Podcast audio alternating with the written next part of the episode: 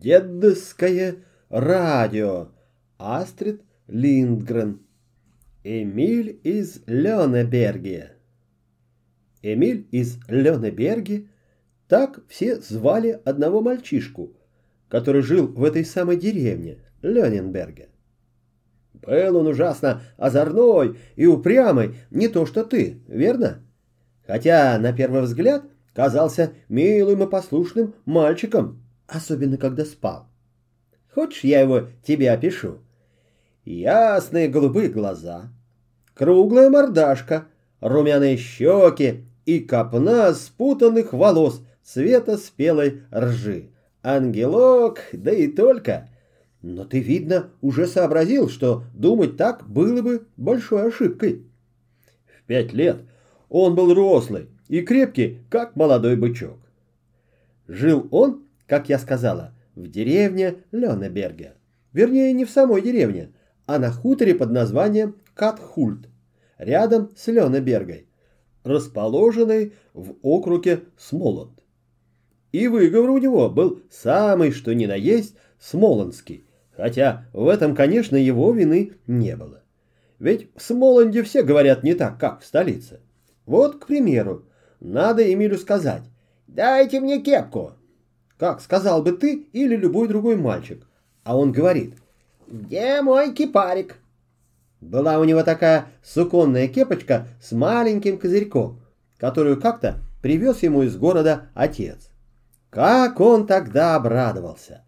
Даже когда спать ложился, требовал «Где мой кипарик?» Маме, конечно, не нравилось, что он спит в суконной кепке, и она прятала ее от него но он поднимал такой крик, что слышно было на другом конце Ленеберге. «Где мой кипарик?» Недели три. Не меньше не снимал Эмиль эту кепку ни днем, ни ночью. Представляешь, во что она превратилась? Зато добился своего, что хотел, то и делал. А это было ему важнее всего. Однажды под Новый год мама решила во что бы то ни стало заставить его съесть тарелку тушеных бобов. Они ведь очень полезные, и в них кладут много зелени. Но Эмиль на отрез отказался. «Ты что, решил вообще не есть зелени?» «Почему? Пожалуйста, хоть сейчас съем, но только настоящую зелень, а не всякое там варево». И он направился к елке, сорвал колючую веточку и принялся ее жевать. Правда, недолго, очень уж иголки язык кололи. Теперь ты понимаешь, что за упрямый мальчишка был этот Эмиль. Он хотел всеми командовать, и мамой, и папой, и хутором Катхульт, и даже всей Ленебергой. А вот Ленебержцы этого почему-то вовсе не хотели. «Бедняги Свенсоны с хутора Катхульт!» — горестно восклицали они. У них не мальчишка, а сущее наказание. То ли еще будет, когда он вырастет. Глупые, глупые ленобежцы. Если бы они только знали, кем станет Эмиль, когда вырастет, они бы так не причитали. Ведь Эмиль, когда вырос большой, стал ни много ни мало председателем сельской управы. А если ты не знаешь, что такое председатель сельской управы, то могу тебе сказать, что это самый уважаемый человек в округе. И Эмиль этого добился. Вот так-то. Но это потом. А пока Эмиль был маленьким и жил с мамой и папой на хуторе Катхульт, близ деревни Ленеберге в округе Смоланд. Папу его звали Антоном Свенсоном, а маму Альмой Свенсон, и была у него еще маленькая сестренка Ида – Кроме Свенсонов, на хуторе жили еще работник по имени Альфред и работница, которую звали Лина. В те годы на всех хуторах жили для помощи по хозяйству работники и работницы. Работники пахали землю, ухаживали за лошадьми и быками, косили траву и возили сено, сажали и собирали картошку, а работницы – доили коров, мыли посуду, доблеско начищали котлы и кастрюли, нянчили детей и пели песни. Вот теперь ты знаешь всех жителей хутора Катхульт близ деревни Ленеберге, округа Смоланд. Давай-ка их вместе с тобой перечислим. Папа Антон, мама Альма, сестренка Ида, работник Альфред и работница Лина, да еще две лошади, пара быков, восемь коров, три свиньи, десяток овец, пятнадцать кур, один петух, одна кошка и одна собака. Ну и, конечно, сам Эмиль. Катхульт – очень красивый хутор. Дом, выкрашенный в красный цвет, стоит на пригорке среди яблонь и сиреневых кустов. Вокруг раскинулись поля, луга, пастбища, вдали видны озеро и большой густой лес. Как спокойно и тихо жилось бы в Катхульте, если бы не Эмиль. «Ну и озорник!» — вздыхала Лина. Никакого сладу нет с этим мальчишкой. Когда сам не озорничает, то с ним непременно что-нибудь случается. Сроду таких не видала. Но мама всегда брала Эмиля под защиту. Нечего на мальчика так напускаться. Что уж такого страшного. Сегодня он только разок ущипнул Иду, да пролил сливки, вот и все. Подумаешь. Правда, он еще гонял кошку вокруг курятника. И все-таки, Лина, он хороший мальчик. И правда, Эмиль не был злым. Вот уж чего про него никак не скажешь. Он очень любил и Иду, и кошку. Просто он был вынужден ущипнуть сестренку, а то она не отдала бы ему бутерброд с вареньем. А кошку он гонял, чтобы проверить, хорошо ли она прыгает в высоту. Только и всего. А эта глупая кошка так и не поняла, что у него самое лучшее намерение и истошно мяукала. Итак, 6 марта Эмиль вел себя прекрасно. Он только один раз ущипнул Иду, немного поиграл с кошкой и пролил перед завтраком сливки. А больше ничего особенного в тот день не произошло. А теперь я расскажу тебе о других днях из жизни Эмиля, когда случалось куда больше всяких происшествий. Почему, я и сама толком не знаю. То ли Эмиль и вправду не мог удержаться, чтобы не напроказничать, как утверждала Лина, то ли он всегда нечаянно попадал в разные истории. И так начнем со вторника 22 мая, когда Эмиль угодил головой в супницу. В этот день на обед сварили мясной бульон. Лина перелила его из кастрюли в цветастую супницу, все уселись за круглый стол и с аппетитом принялись за еду. Эмиль очень любил бульон, поэтому он хлебал громко и торопливо. «Разве обязательно так хлюпать?» — спросила мама. «Да», — ответил Эмиль, — «иначе никто не будет знать, что я ем суп». Бульон был очень вкусный, все брали добавку, кто сколько хочет, и в конце концов на дне супницы осталось лишь немного моркови с луком. Этим-то и решил полакомиться Эмиль. Недолго думая, он потянулся к супнице, придвинул ее к себе и сунул в нее голову. Всем было слышно, как он со свистом всасывает гущу. Когда же Эмиль вылезал дно чуть ли не досуха, он, естественно, захотел вытащить голову из супницы обратно. Но не тут-то было. Супница плотно обхватила его лоб, виски и затылок и не снималась.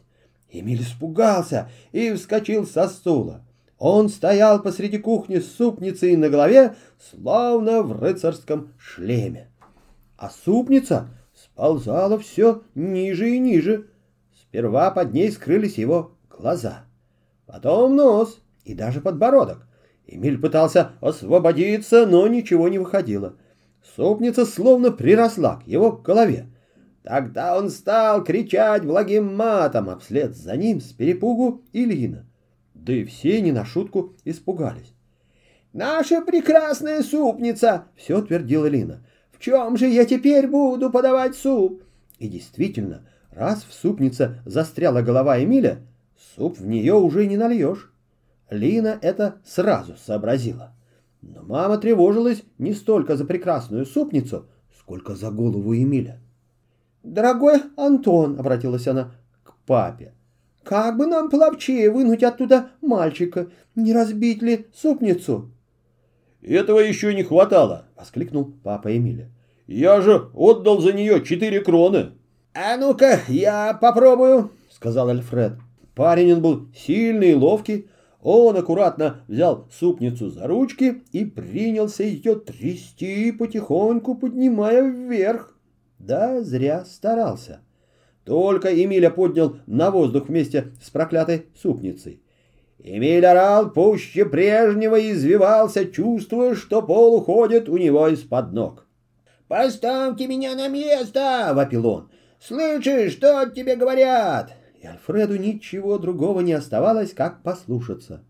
Все в растерянности обступили Эмиля и не знали, что делать. Какое печальное зрелище! Посреди кухни стоит мальчик с супницей вместо головы а вокруг него папа, мама, сестренка Ида, Альфред и Лина, и никто не знает, как быть. «Глядите, он плачет!» — воскликнула Ида и указала на две большие капли, стекавшие по шее Эмиля. «И не думаю!» — послышался из-под супницы глухой голос. «Это бульон!» Понимаешь теперь, что за характер был у этого мальчика? Он и в супнице старался держаться, как всегда, независимо. Хотя, поверь, Ему было уж не так весело. Ты вот только представь самого себя с супницей на голове, которую никак нельзя снять. Теперь-то тебе ясно? Бедный, бедный Эмиль. Сможет ли он еще когда-нибудь сдвинуть на макушку свой кипарик? И мама снова предложила расколоть супницу. Так ей было жалко своего сына. «Ни за что на свете!» — буркнул папа. «Своими руками расколоть предмет стоимостью в четыре кроны. Нет, я еще с ума не сошел. Давайте-ка лучше поедем к доктору в Марианеллунд. И вот все жители Катхульта засуетились. Надо было переодеть Эмиля в воскресный костюм, надо было отмыть ему руки, да, честно говоря, и уши. Мама попыталась просунуть палец под супницу, чтобы добраться до Эмилевых ушей. Но ее палец тоже застрял в супнице. Тут папа не на шутку рассердился хотя обычно мало что могло вывести его из себя. «Я никому не позволю больше застревать в супнице», — грозно заявил он. «А то мне придется везти в город на прием к врачу весь Катхульт». Мама послушалась и с трудом вытащила палец из супницы. «Тебе повезло, сынок», — сказала она, переводя дыхание. «Уши мыть не придется». И подула на покрасневший палец.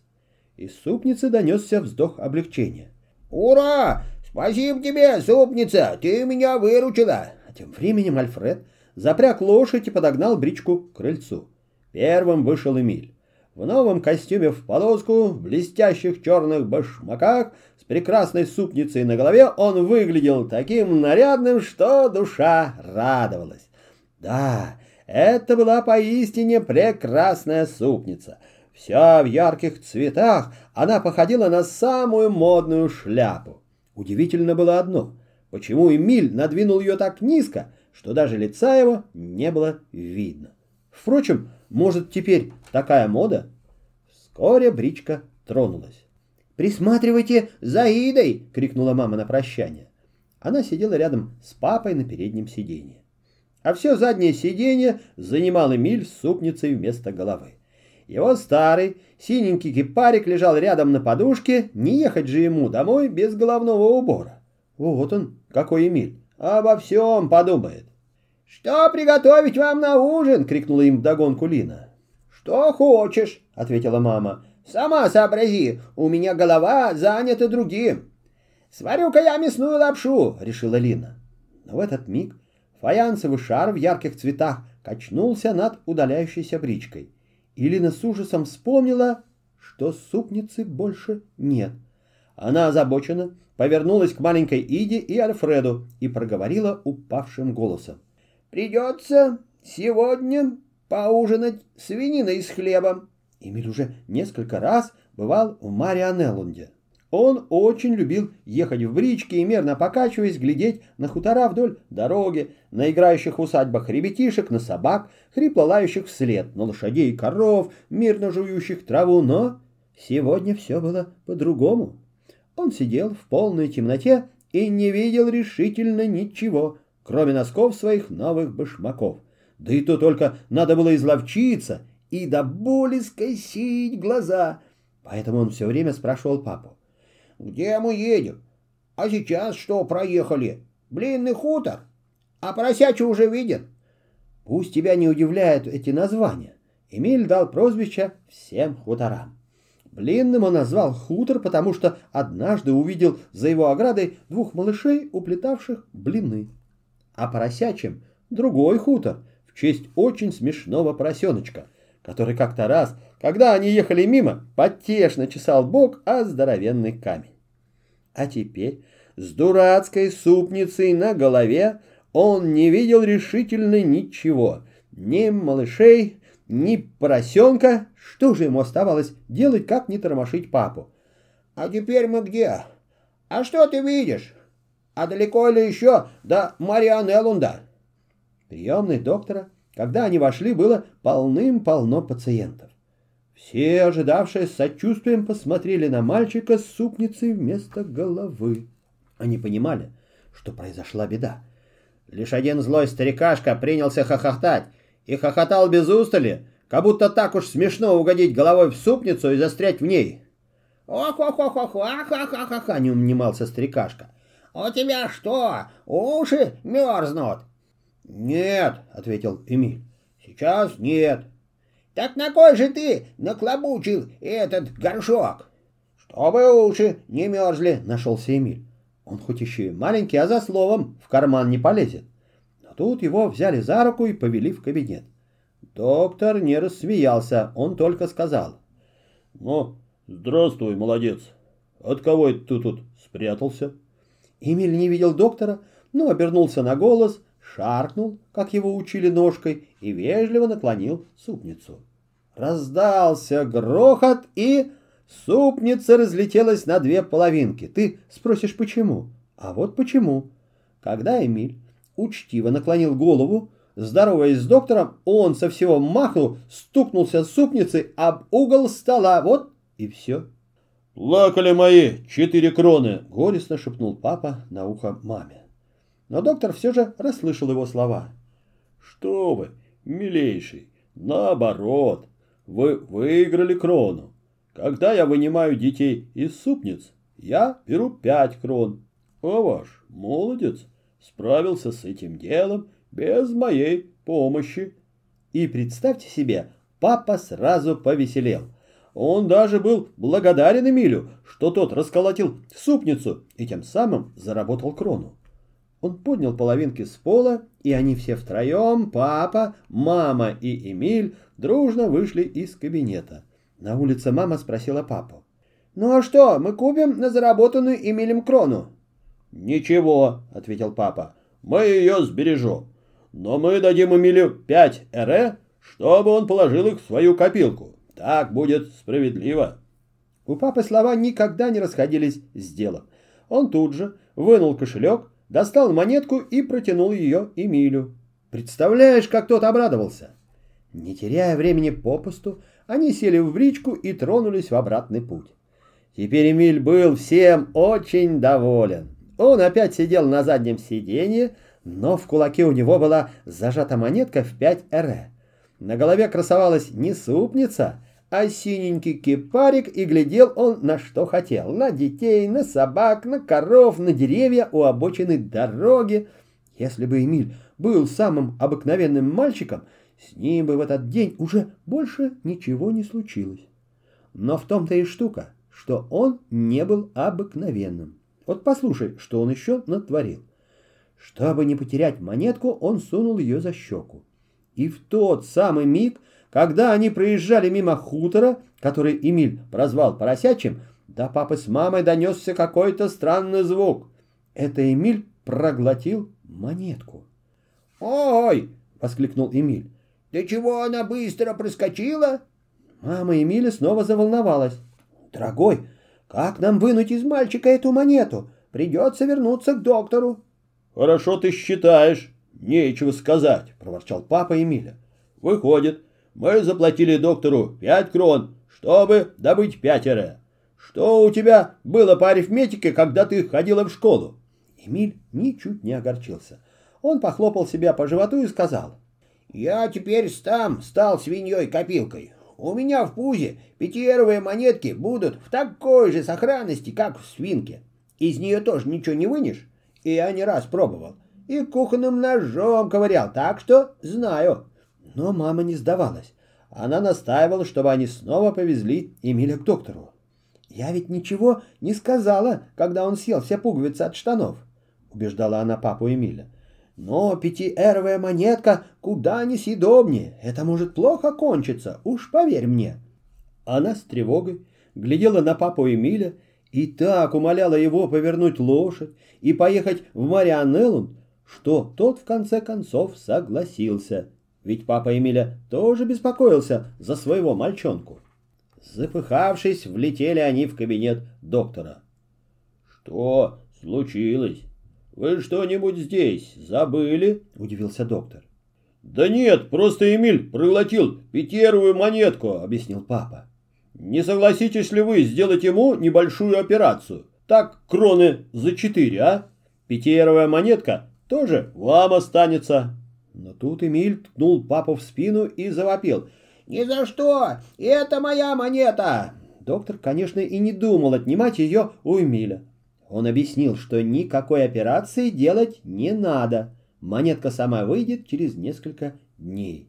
«Тебе хорошо бы съесть штук пять сдобных булочек», — продолжал доктор, «чтобы монетка не скучала в одиночестве и не поцарапала тебе желудок». Это был очень добрый доктор, и денег за совет он тоже не взял. Папа Эмиля так и сиял.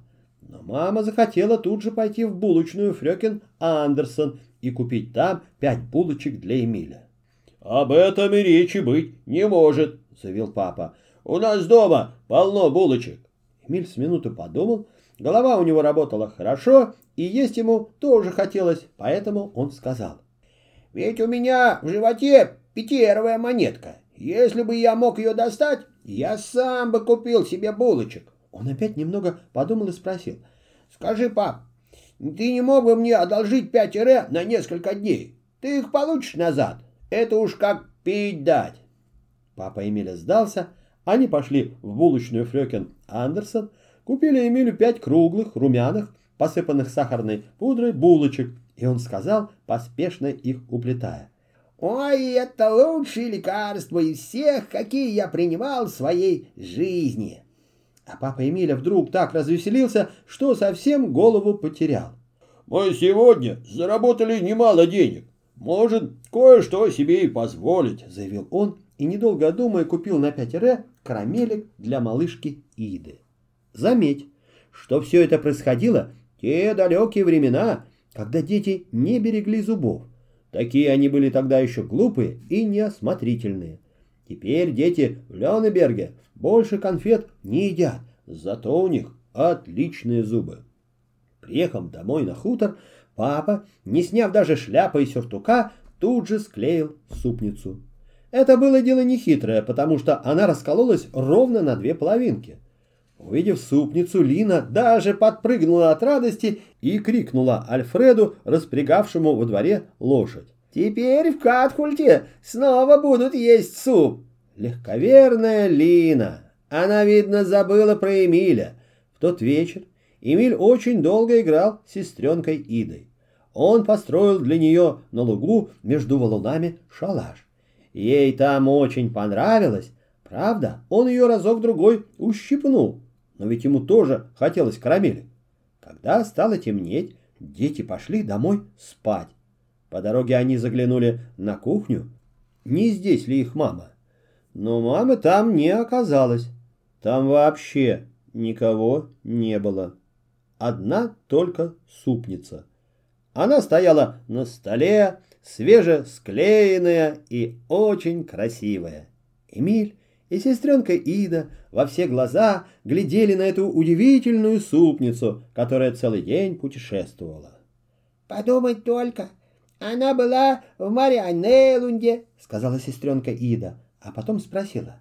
«Скажи, а как тебе это удалось засунуть в нее голову?» «Да тут нет ничего хитрого», — ответил Эмиль.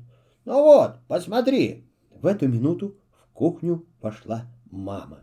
И первое, что она увидела, был Эмиль с супницей на голове. Эмиль делал какие-то дикие движения, пытаясь освободиться.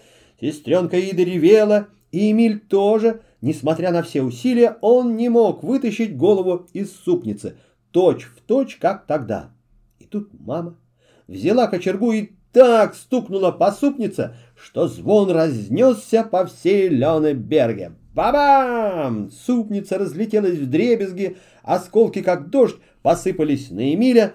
Папа Эмиля был в овчарне, но, услышав звон, прибежал на кухню.